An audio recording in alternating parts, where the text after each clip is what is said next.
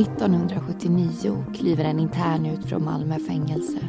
Han har 48 timmars permission framför sig men han har inga planer på att komma tillbaka. Istället tänker han lägga beslag på en båt. En fin båt ska det vara. En han definitivt inte har råd med. Hur det ska gå till vet han inte men han vet att det är hans chans till frihet. Två dagar efter att han kommit ut i det fria gör ett gäng fiskande unga män en chockerande upptäckt. De ser en båt mitt ute i havet som åker runt, runt och fram och tillbaka. Till en början tror de att föraren är berusad. Men sen förstår de att de bevittnar ett mord.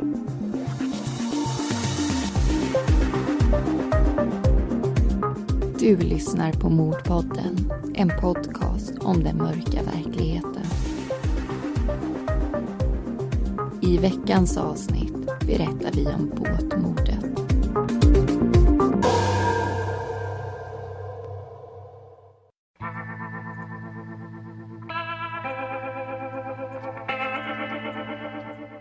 Det är förmiddag den 22 maj 1979. Kennets båtfirma har precis öppnat för dagen när telefonen plötsligt ringer. Det är en engelsktalande person som slagit numret. Han förklarar att han är ombud för en Mr Singh som är intresserad av att köpa en båt och inte vilken båt som helst. Det ska vara en lyxkryssare. Ju finare desto bättre och den får gärna kosta ett par miljoner kronor. Mr Singh är nämligen chef för ett stort svenskt bolag som har fabriker i Taiwan och är beredd att betala 600 000 kronor i handpenning på en gång. Båtförsäljaren Kenneth förklarar att han inte har en så stor och dyr båt. Den finaste han kan erbjuda kostar 340 000 kronor. Det engelsktalande ombudet frågar om det finns möjlighet att kanske extrautrusta båten för att göra den dyrare. Han frågar också om det går att åka över med den till England. Kenneth svarar skämtsamt att det inte är några problem så länge han packar med sig tillräckligt med öl och smörgåsar. Männen bestämmer att de ska ses under eftermiddagen för att titta på båten. När de avslutat samtalet berättar Kenneth för familj och vänner om det som precis hände. Han säger att han är förvånad över hur vissa människor handskas med pengar. Under eftermiddagen samma dag befinner sig fyra unga killar på fisketur i Göteborgs södra skärgård. De ligger och guppar med sin lilla träbåt en bit ifrån Vargön. Någon direkt fiskelycka har de inte. Det nappar ovanligt dåligt idag. Men snart släpper de blickarna ifrån sina fiskespön. Ute till havs fångar någonting annat deras uppmärksamhet. Några hundra meter bort ser de en stor och dyrbar kabinkryssare. Men den åker fram över vattnet på ett minst sagt märkligt sätt. Den förs fram och tillbaka på samma ställe och runt, runt i cirklar. Fiskekillarna förundras över den konstiga båten. Den manövrerar som om ingen person befinner sig ombord. De pratar om det de ser och funderar på om föraren kanske är berusad. Båten kör ju alldeles vansinnigt. Eftersom den befinner sig på flera hundra meters avstånd ser de inga detaljer eller vem som befinner sig ombord. Men efter en stund försvinner kabinkryssaren allt längre bort och killarna fortsätter med sitt fiske. De har inte ankrat båten utan låter den lilla träbåten driva. Havet är solblankt och det är nästintill vindstilla. Trots det driver båten iväg en bra bit med den nordgående strömmen.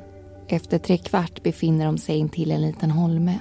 De får syn på en boj som ligger och guppar i vattnet. Träbåten driver närmare och närmare bojen. Till slut är de alldeles intill. Det är då de förstår att det inte är en boj. Det är en människokropp som flyter med ryggen uppåt. Sjöpolisen larmas på en gång och inom någon timme är liket bärgat. Samma kväll identifieras också kroppen. Det är den 55-årige båtförsäljaren Kenneth.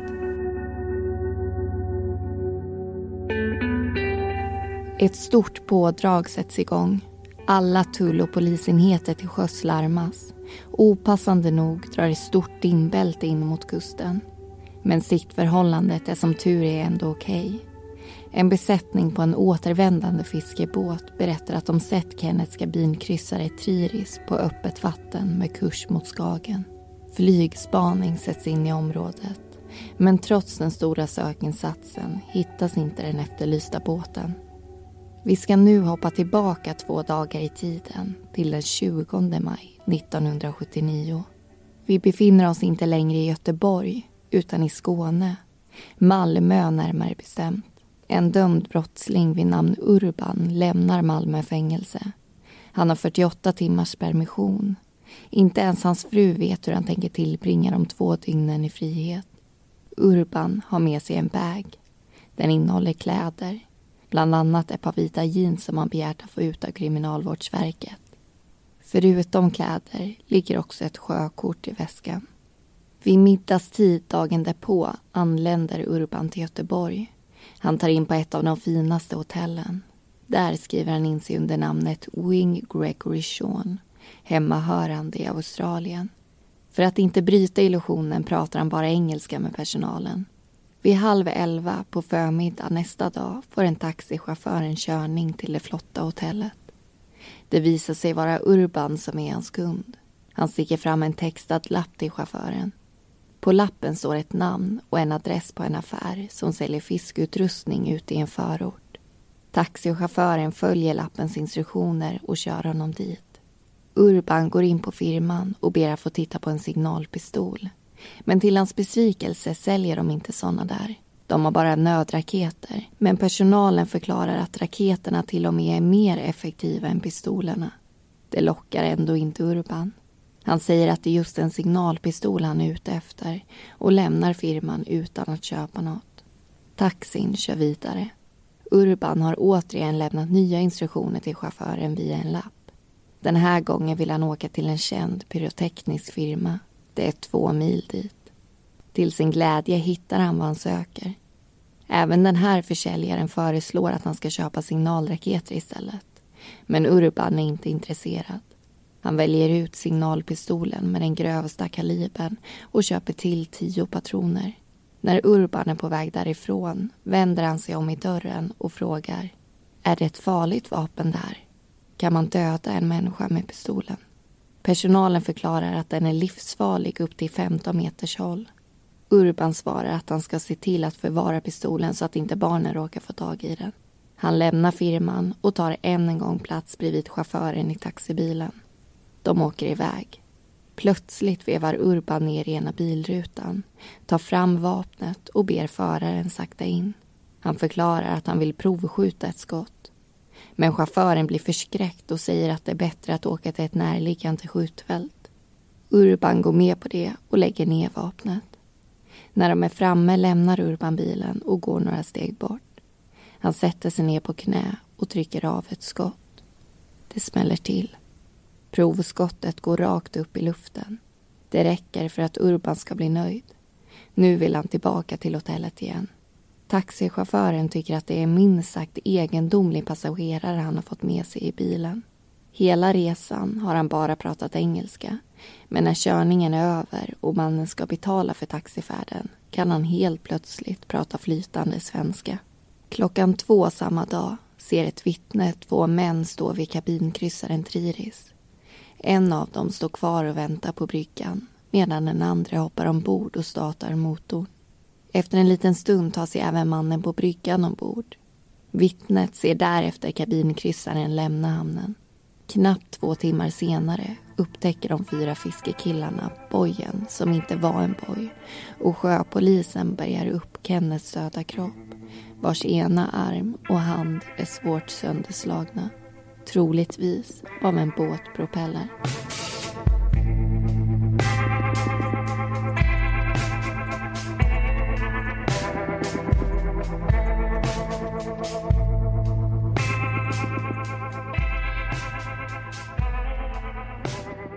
Där hörde du den första delen av båtmordet. Och här i studion sitter som vanligt jag, Linnea Bolin.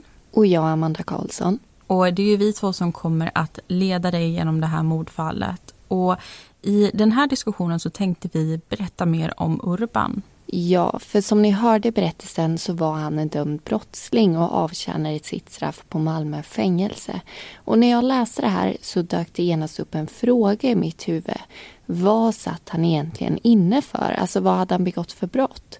Och då är det så att Urban suttit inne tre gånger för bland annat grovt bedrägeri, misshandel, olaga hot, stöld och övergrepp.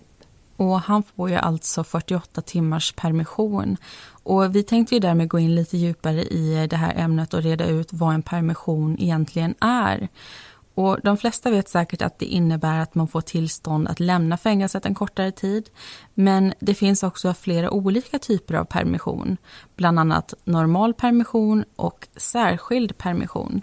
Om vi börjar med en normalpermission så är den till för att den intagna ska kunna träffa sin familj. Men det finns flera villkor för att man ska bli beviljad permission. Man måste till exempel ha avtjänat minst en fjärdedel av strafftiden. Och anstalten gör alltid en prövning av varje ansökan och kan alltså neka permission även om klienten har avtjänat den tiden som krävs. Mm. Och ett avslag kan man till exempel få om fängelset misstänker att personen tänker avvika från de regler som finns för permission eller begå nya brott. Som längst kan ju en permission också vara i tre dagar och tre nätter. Men sen har vi också alltså särskild permission. Ja, och det kan man få om någonting speciellt händer och personen inte har någon vanlig permission. Och vad räknas då som en speciell händelse? Det kan exempelvis handla om att en nära släkting blir allvarligt sjuk och då kan man få tillåtelse att besöka den personen på sjukhuset. Men nu lämnar vi permissionsbegreppet tycker jag och går vidare till Urban. Det finns nämligen en hel del att säga om hans personlighet. Ja, och någonting som ni kommer märka mer och mer under avsnittets gång det är att Urban är en bedragartyp. Han har en förmåga att vilseleda människor genom sina lögner och är på det sättet väldigt manipulativ. Det märkte vi när han ringde Kenneth och sa att han var ombud för Mr Singh. Och så försökte han ju lura både hotellpersonal och taxichauffören att han inte var svensk. Så fantasin är det definitivt inget fel på. Nej. Och sen är Urban också van att få sin vilja igenom.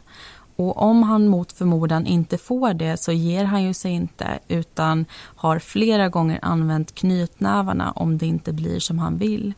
Vi ska alldeles strax få höra om när Urban gör ett Norgebesök. Men det är en sak som händer där som vi inte kommer ta upp i berättelsen utan som jag tänker att vi kan berätta om nu istället. För det har med hans egenskaper som vi precis pratat om att göra. Han bjöd nämligen över flera okända personer på fest på den stulna båten. Mm. Och då passade han ju på att skryta om sitt yrke. Han påstod att han var advokat och att han hade mycket svarta pengar. Och han visade också intresse för en kvinna som kom på en av de här festerna och han erbjöd sig att köpa en ny bil till henne eftersom den som hon redan ägde enligt honom inte passade henne. Utan hon var värd någonting bättre menade han. Men nu har vi pratat om både permission och Urban. Det är kanske dags att fortsätta berättelsen. Ja, det tycker jag. Och nu ska vi få höra vad Urban gör med båten efter att han har lagt beslag på den.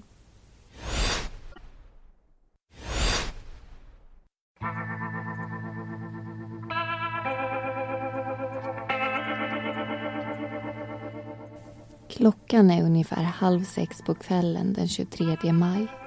Kabinkryssaren Triris anländer till en liten norsk hamn i närheten av Grindstad. Urban är inte van att köra båtar men lyckas efter en hel del trixande att få in båten till en brygga och förtöja den där. Han lämnar den stulna båten och hör av sig till en taxichaufför som han ber skjutsa honom in till stan där han handlar mat. Precis som i Göteborg pratar Urban hela tiden engelska med alla personer han möter. Och återigen drar han nya lögner om vem han är och vart han kommer ifrån. Den här gången påstår han att han kommer från Amsterdam och ska åka vidare med båten till Irland där han har ett landställe. I en butik jämrar han sig över att ha blivit av med sitt sjökort. Han säger att det blåste över bord under båtturen. Han får ett nytt över norska kusten i området han befinner sig i. Dagen därpå fortsätter Urban sin färd över det böljande blå. Den stora båten plöjer genom vågorna men snart märker Urban att någonting är på tok.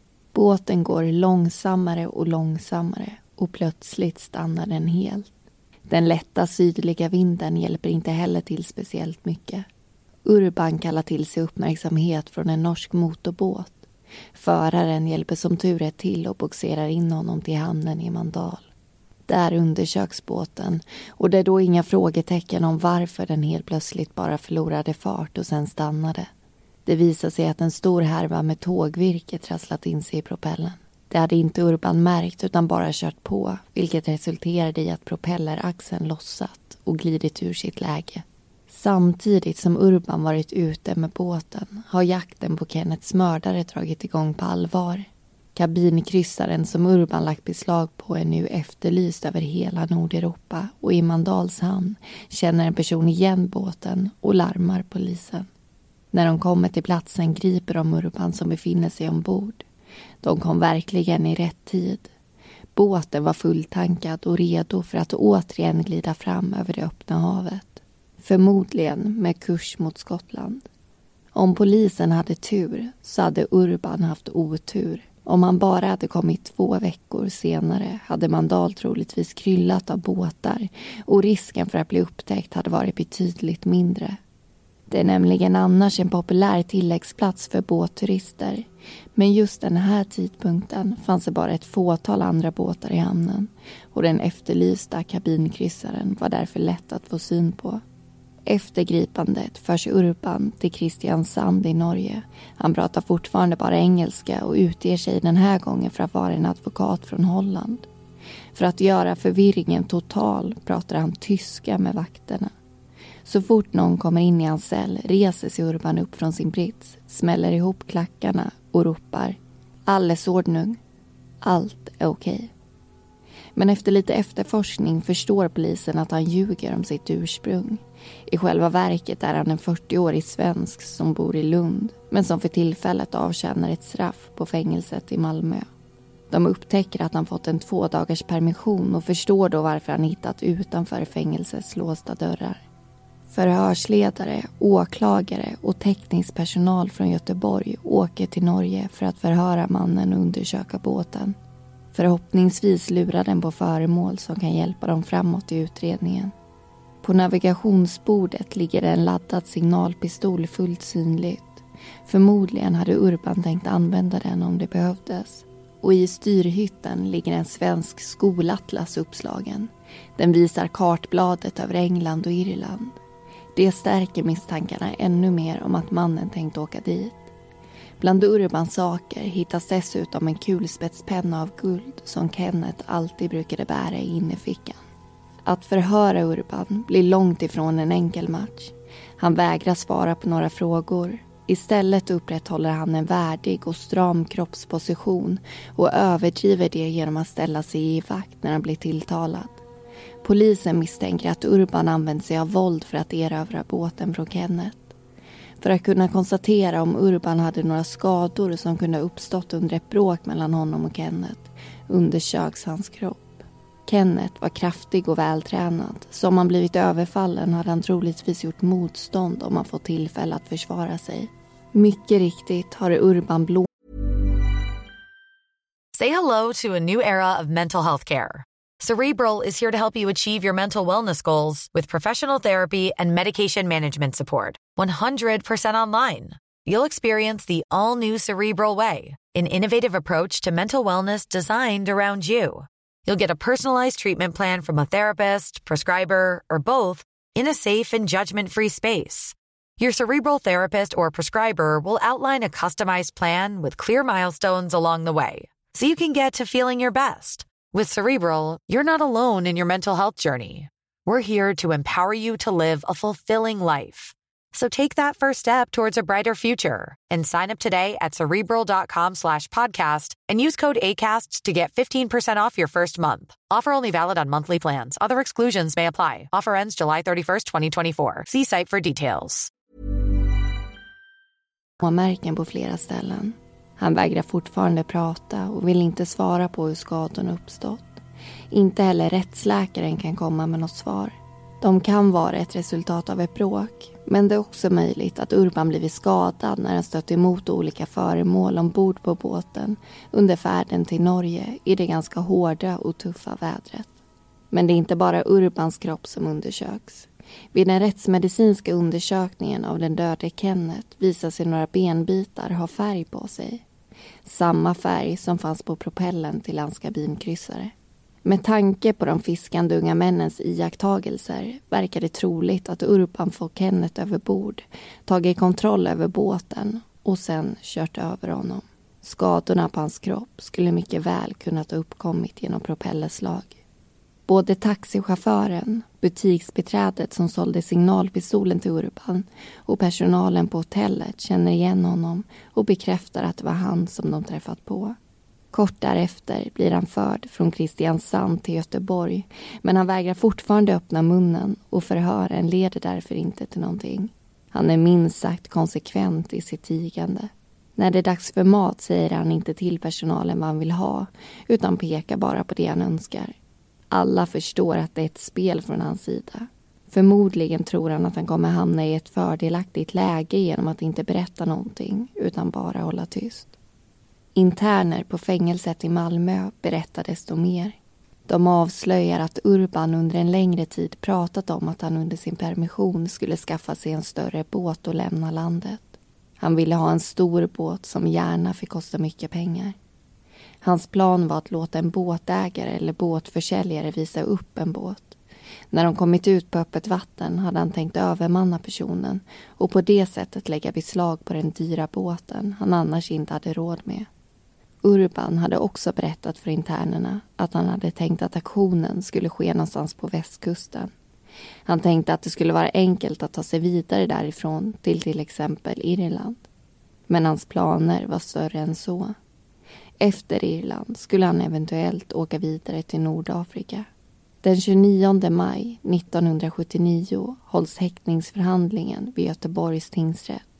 Urban häktas misstänkt för mord och grovt rån. Åklagare menar att Urban med flit kört över Kenneth efter att på något sätt fått honom i vattnet. Därefter skulle han ha lagt beslag på båten och åkt med den till Norge. Men längre än så kom han alltså inte. Polisen satte stopp för honom innan det blev tal om något i Irland eller Nordafrika.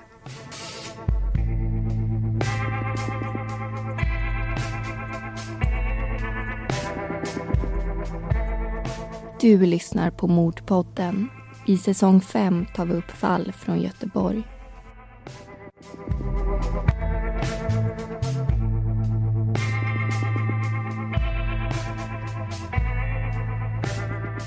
Där hörde vi andra delen av båtmordet och precis som vanligt så ska jag och Amanda bryta av lite och berätta mer om det här fallet.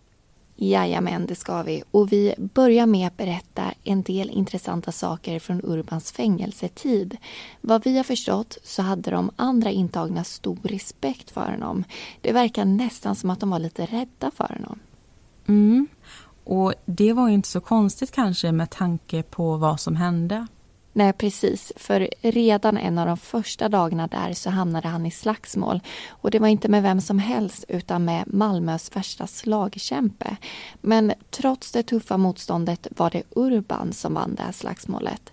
Den andra mannen han fick ta emot så mycket stryk att han till slut faktiskt blev liggande till och med. Och Urban nöjde sig ju inte där utan av bara farten så slog ju han ner ytterligare tre stycken killar i närheten. Och Det var alltså starten på hans fängelsevistelse det här. Och det kanske var därför de andra heller inte vågade säga emot honom. Många undvek honom till och med för att inte riskera att hamna i bråk med honom. Men det andra vi ska berätta om fängelsetiden är inte alls lika våldsamt. Det har nämligen med utbildning att göra. Ja, och Urban hade ju genom studierådgivningen i fängelset fått eh, möjligheten att läsa en korrespondenskurs i navigation. Och vid permissionen i maj så hade han ju inte hunnit få någon examen i det. Men han hade ju avlagt flera prov och han hade ju såklart fått en hel del kunskap inom det här. Det här tycker polisen är ganska intressant. De misstänker att Urban under en längre tid planerat att erövra en båt och det här skulle ju då kunna ha varit en del av den planen. Och det känns inte som att man väljer att läsa en kurs i navigation bara sådär om man inte har en tanke alls bakom det. Nej.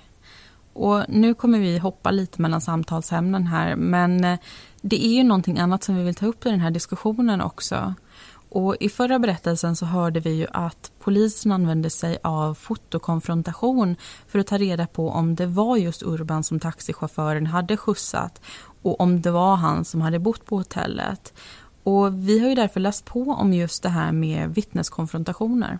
Ja, och de genomförs då för att undersöka om ett vittne eller målsägande kan känna igen en viss person, ett föremål eller någon annan speciell faktor från ett visst tillfälle. Och en rätt genomförd vittneskonfrontation kan vara en ovärderlig tillgång i en brottsprocess. Och det finns två typer av vittneskonfrontationer. Gruppkonfrontation och enkelkonfrontation. En gruppkonfrontation kännetecknas av att vittnet har valmöjligheter. Man kanske till exempel visar upp foton av tio personer och så ska vittnet berätta vem av dem som den såg.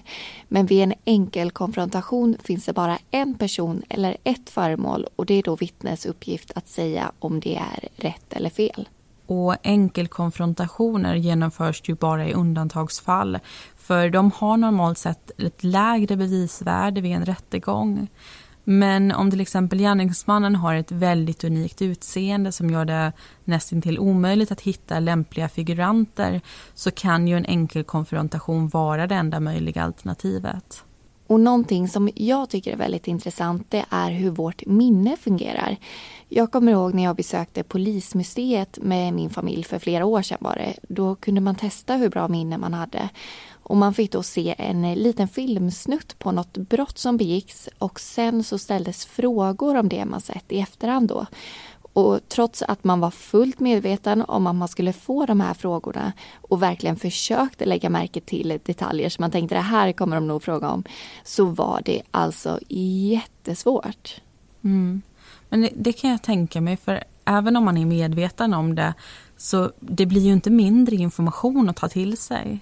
Men eh, med det sagt så finns det ju också många olika omständigheter som påverkar hur vi minns och hur vi uppfattar information. Eh, bland annat så har ju våra känslor en väldigt stor betydelse för vad vi lägger på minnet. Och människans minnesprocess den består ju utav tre stycken faser. Och det är inkodning, lagring och framplockning. Och det, det, kanske låter som ganska komplicerade ord det här men det är ju inte riktigt så krångligt. Nej, det är ganska lätt att förstå eh, innebörden av dem. För inkodning, alltså det första ordet, syftar på processen när vi tar in och behandlar information, till exempel när vi observerar ett brott. Och lagringsfasen är tiden som passerar mellan den här upplevelsen och när vi berättar om den. För tid påverkar såklart vårt minne eftersom vi själva funderar över det som har hänt. Vi hör andra berätta om deras minnesbilder och vi ser, vi läser och hör om liknande händelser i medierna. Och det här kan ju förändra våra egna minnesbilder och det kan då vara svårt att avgöra vad vi ursprungligen kommer ihåg och vad som skapas i efterhand på grund av yttre faktorer. Och framplockning, som då är den sista fasen, det är ju den här situationen när vittnet berättar om det som den har upplevt. Och En faktor som påverkar den här tillförlitligheten under den sista fasen det är ju ledande frågor från förhörsledaren. Och Det finns så mycket som vi skulle kunna berätta om det här. Men eh, vi måste också gå vidare i avsnittet så vi sparar faktiskt det till en annan gång. Men först så vill vi också ge ett litet tips. Ja, det har nämligen kommit en ny podd till Radio Play som jag ser jättemycket fram emot att lyssna på. Den heter Noll koll och drivs av 12-åringarna Charlie och Kalle. De berättar om trender i barnens värld som föräldrar inte förstår sig på. Så för barn är nog den här podden väldigt underhållande. Och för vuxna blir det mer kanske en knäpp på näsan och lite undervisning. Så de hänger med i allt det nya som händer. Charlie och Kalle har också sällskap av Charlies mamma Josefin Crafoord som då får stå för föräldrarnas perspektiv. Noll koll heter den alltså. Men nu är det dags att lyssna på den sista delen av båtmordet.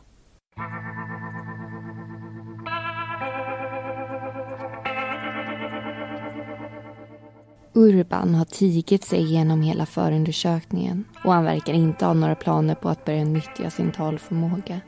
Han fortsätter tiga som en mussla, även när rättegångsdagen kommer. Rättssalen är fullsatt. Urban kommer in i salen med tomt stirrande blick och gulblekt ansikte. Hans hållning har mycket att önska. Ryggen kutar och axlarna sluttar. Det okammade håret på huvudet stretar och skägget har stänk av grått i sig. Domaren inleder med att fråga den misstänkte vad han heter. Inte ett ljud. Urban rör inte en min. Sitter bara och stirrar ner i bordet framför sig samtidigt som han lugnt och försiktigt vaggar överkroppen fram och tillbaka. Rättens ordförande förklarar för Urban att det kan medföra allvarliga konsekvenser för honom om han fortsätter tiga. Men det får inte Urban att ändra sitt beteende. Han är fortfarande helt stum. Han rör inte ens en min när åklagaren yrkar livstidsfängelse. Ett vittne från fängelset i Malmö hade kallats till rättegången men kom aldrig. Han hade meddelat till åklagaren att han inte vågade vittna mot Urban. Enligt honom var han livsfarlig. Rätten beslutar att Urban ska genomgå en stor sinnesundersökning. Undersökningen blir omfattande och tar ovanligt lång tid. Men läkaren kommer till slut med ett förvånande besked. Urban har plötsligt börjat prata. Förmodligen insåg han att det inte gynnade honom att tiga och nu ville han berätta sin historia. Enligt honom hade han tagit en kurs i navigation under sin fängelsevistelse för att han var intresserad av det och hade inget specifikt syfte med den. Han påstår också att internerna ljuger. Han hade inte alls delat med sig av några båtplaner. Det här är hans historia om vad som hände. Det är den 20 maj. Urban får äntligen tillåtelse att lämna Malmö fängelse för 48 timmars permission. Han söker upp sin fru och svärmor på en gång. Men vistelsen hos dem blir kort. Efter bara fem minuter beger han sig därifrån. Han har nämligen beställt en båtresa till Malta i hemlighet och är tvungen att ta sig till hamnterminalen i Malmö. Det här vet varken frun eller svärmodern någonting om. Men båten han ska med åker iväg utan Urban ombord. När han kommer till hamnterminalen blir han bortkörd därifrån. Han vet inte hur eller varför, men hans planerade Maltaresa blir inte av. Istället rymmer han till Göteborg. Det finns ingen direkt tanke bakom det beslutet. Han får bara för sig att det är ett bra alternativ. Under färden dit får han en idé. När han nu missade båten till Malta kanske han skulle försöka ta sig över det öppna vattnet på egen hand. Med en egen båt. Han tillbringar natten i Göteborg och tar nästföljande dag kontakt med båtägaren Kenneth. Urban vet att det inte finns någon möjlighet för honom att köpa en båt för egna pengar. Hans plan är att på något sätt erövra båten. Hur det här ska gå till vet han inte riktigt. Men han bestämmer träff med Kenneth och hoppas kunna improvisera sig till en erövring. De träffas nere vid hamnen och båtägaren visar stolt upp sin tvådäckade kabinkryssare och berättar att han tänker använda pengarna från försäljningen för att driva flera restauranger. Kenneth kör igång båten och när de kommer utanför hamninloppet pekar han ut Vinga fyr. Urban säger att båten lever upp till hans förväntningar och att han är en stark spekulant på den. Kenneth säger då att han ska ordna en försäkring på båten för honom när de sitter i styrhytten berättar Kenneth att dörren på styrportsidan behöver justeras. Han försvinner snabbt iväg för att hämta verktyg så han kan laga den på en gång. Urban sitter kvar, ensam i styrhytten. Plötsligt får han syn på en orangefärgad båt som han tror tillhör någon myndighet. Den passerar ganska nära med väldigt hög fart. Svallvågorna får Kenneths båt att göra några häftiga krängande rörelser. Urban är inte alls beredd utan ramlar omkull i hytten. Tiden går utan att Kenny kommer tillbaka med sina verktyg. Urban lämnar hytten för att gå och se efter vart han tagit vägen. Till sin förvåning syns båtägaren inte till någonstans. Urban letar överallt på båten men Kenneth är inte kvar ombord. Urban drar slutsatsen att båtägaren måste ha tappat balansen när båten började kränga och helt enkelt ramlat över bord. Han lyckas få stopp på båten och letar lite till men hittar inte den försvunna mannen. Han funderar på om han kan vara i förvattnet runt omkring och drar därför igång båten igen och kör fram och tillbaka. Men ingen Kenneth syns till i det mörka vattnet. Urban är så uppskakad att han inte vet vad han ska göra. Plötsligt dyker upp en båt med en ensam man i. Urban lyckas vinka till sig hans uppmärksamhet. Han berättar vad som har hänt och frågar om mannen möjligtvis lagt märke till någon simmande man i farleden. Men det har inte båtföraren. Urban fortsätter båtfärden på egen hand. Det blir en guppig åktur. Vädret är inte på hans sida och han har stora problem med att styra båten. Kenneth hade inte hunnit instruera honom i hur man manövrerar båten. Men Urban gör sitt bästa och tror att han åker till Tyskland. Men personer berättar för honom att han befinner sig i grannlandet Norge. Där får han hjälp med att laga en propellerskada. Hur den uppstått vet han inte. Förhörsledaren menar att det finns mycket i Urbans historia som inte kan stämma. Kenneth var en erfaren sjöfarare och också väldigt duktig på att simma. Han borde därför kunna hantera eventuella svallvågor från en mötande båt utan några problem. Och om han av någon anledning ändå hade hamnat i vattnet så skulle han ha kunnat simma till ett av de närliggande skären. När beskedet från den rättspsykiatriska undersökningen kommer fastställs det att Urban inte är i behov av sluten psykiatrisk vård. Göteborgs tingsrätt dömer honom till livstidsfängelse för mord och grovt rån. Men domen överklagas och hela den omfattande utredningen gås igenom en gång till.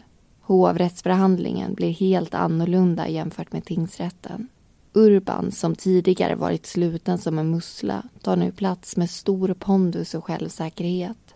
Han tar helt över sitt försvar och för i allra högsta grad sin egen talan. Han visar upp skisser och diagram i rättssalen för att bevisa att hans berättelse om olyckshändelsen stämmer. Men hans uppgifter är alldeles för fantasifulla för att hovrätten ska ta dem på allvar. Det verkar inte alls troligt att det rör sig om en olycka. Allting, förutom Urbans egna ord, pekar på att det rörde sig om ett mord. Hovrätten fastställer därför tingsrättens dom. Det som skulle bli Urbans väg ut från fängelset blev alltså istället hans väg in igen. Och den här gången skulle han stanna.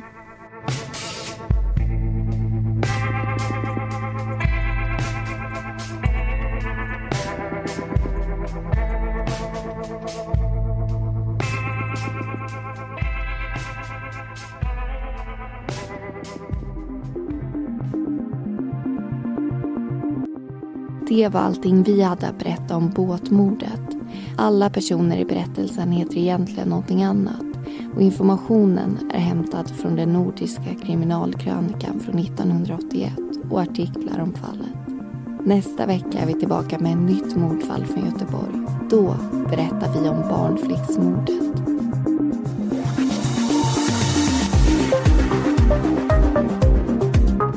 Du har lyssnat på Mordpodden. Vi som har gjort den heter Amanda Karlsson och Linnea Bolin. Bakgrundsmusiken var bland annat Soaring av Kevin MacLeod och Deep Space av Audionautics.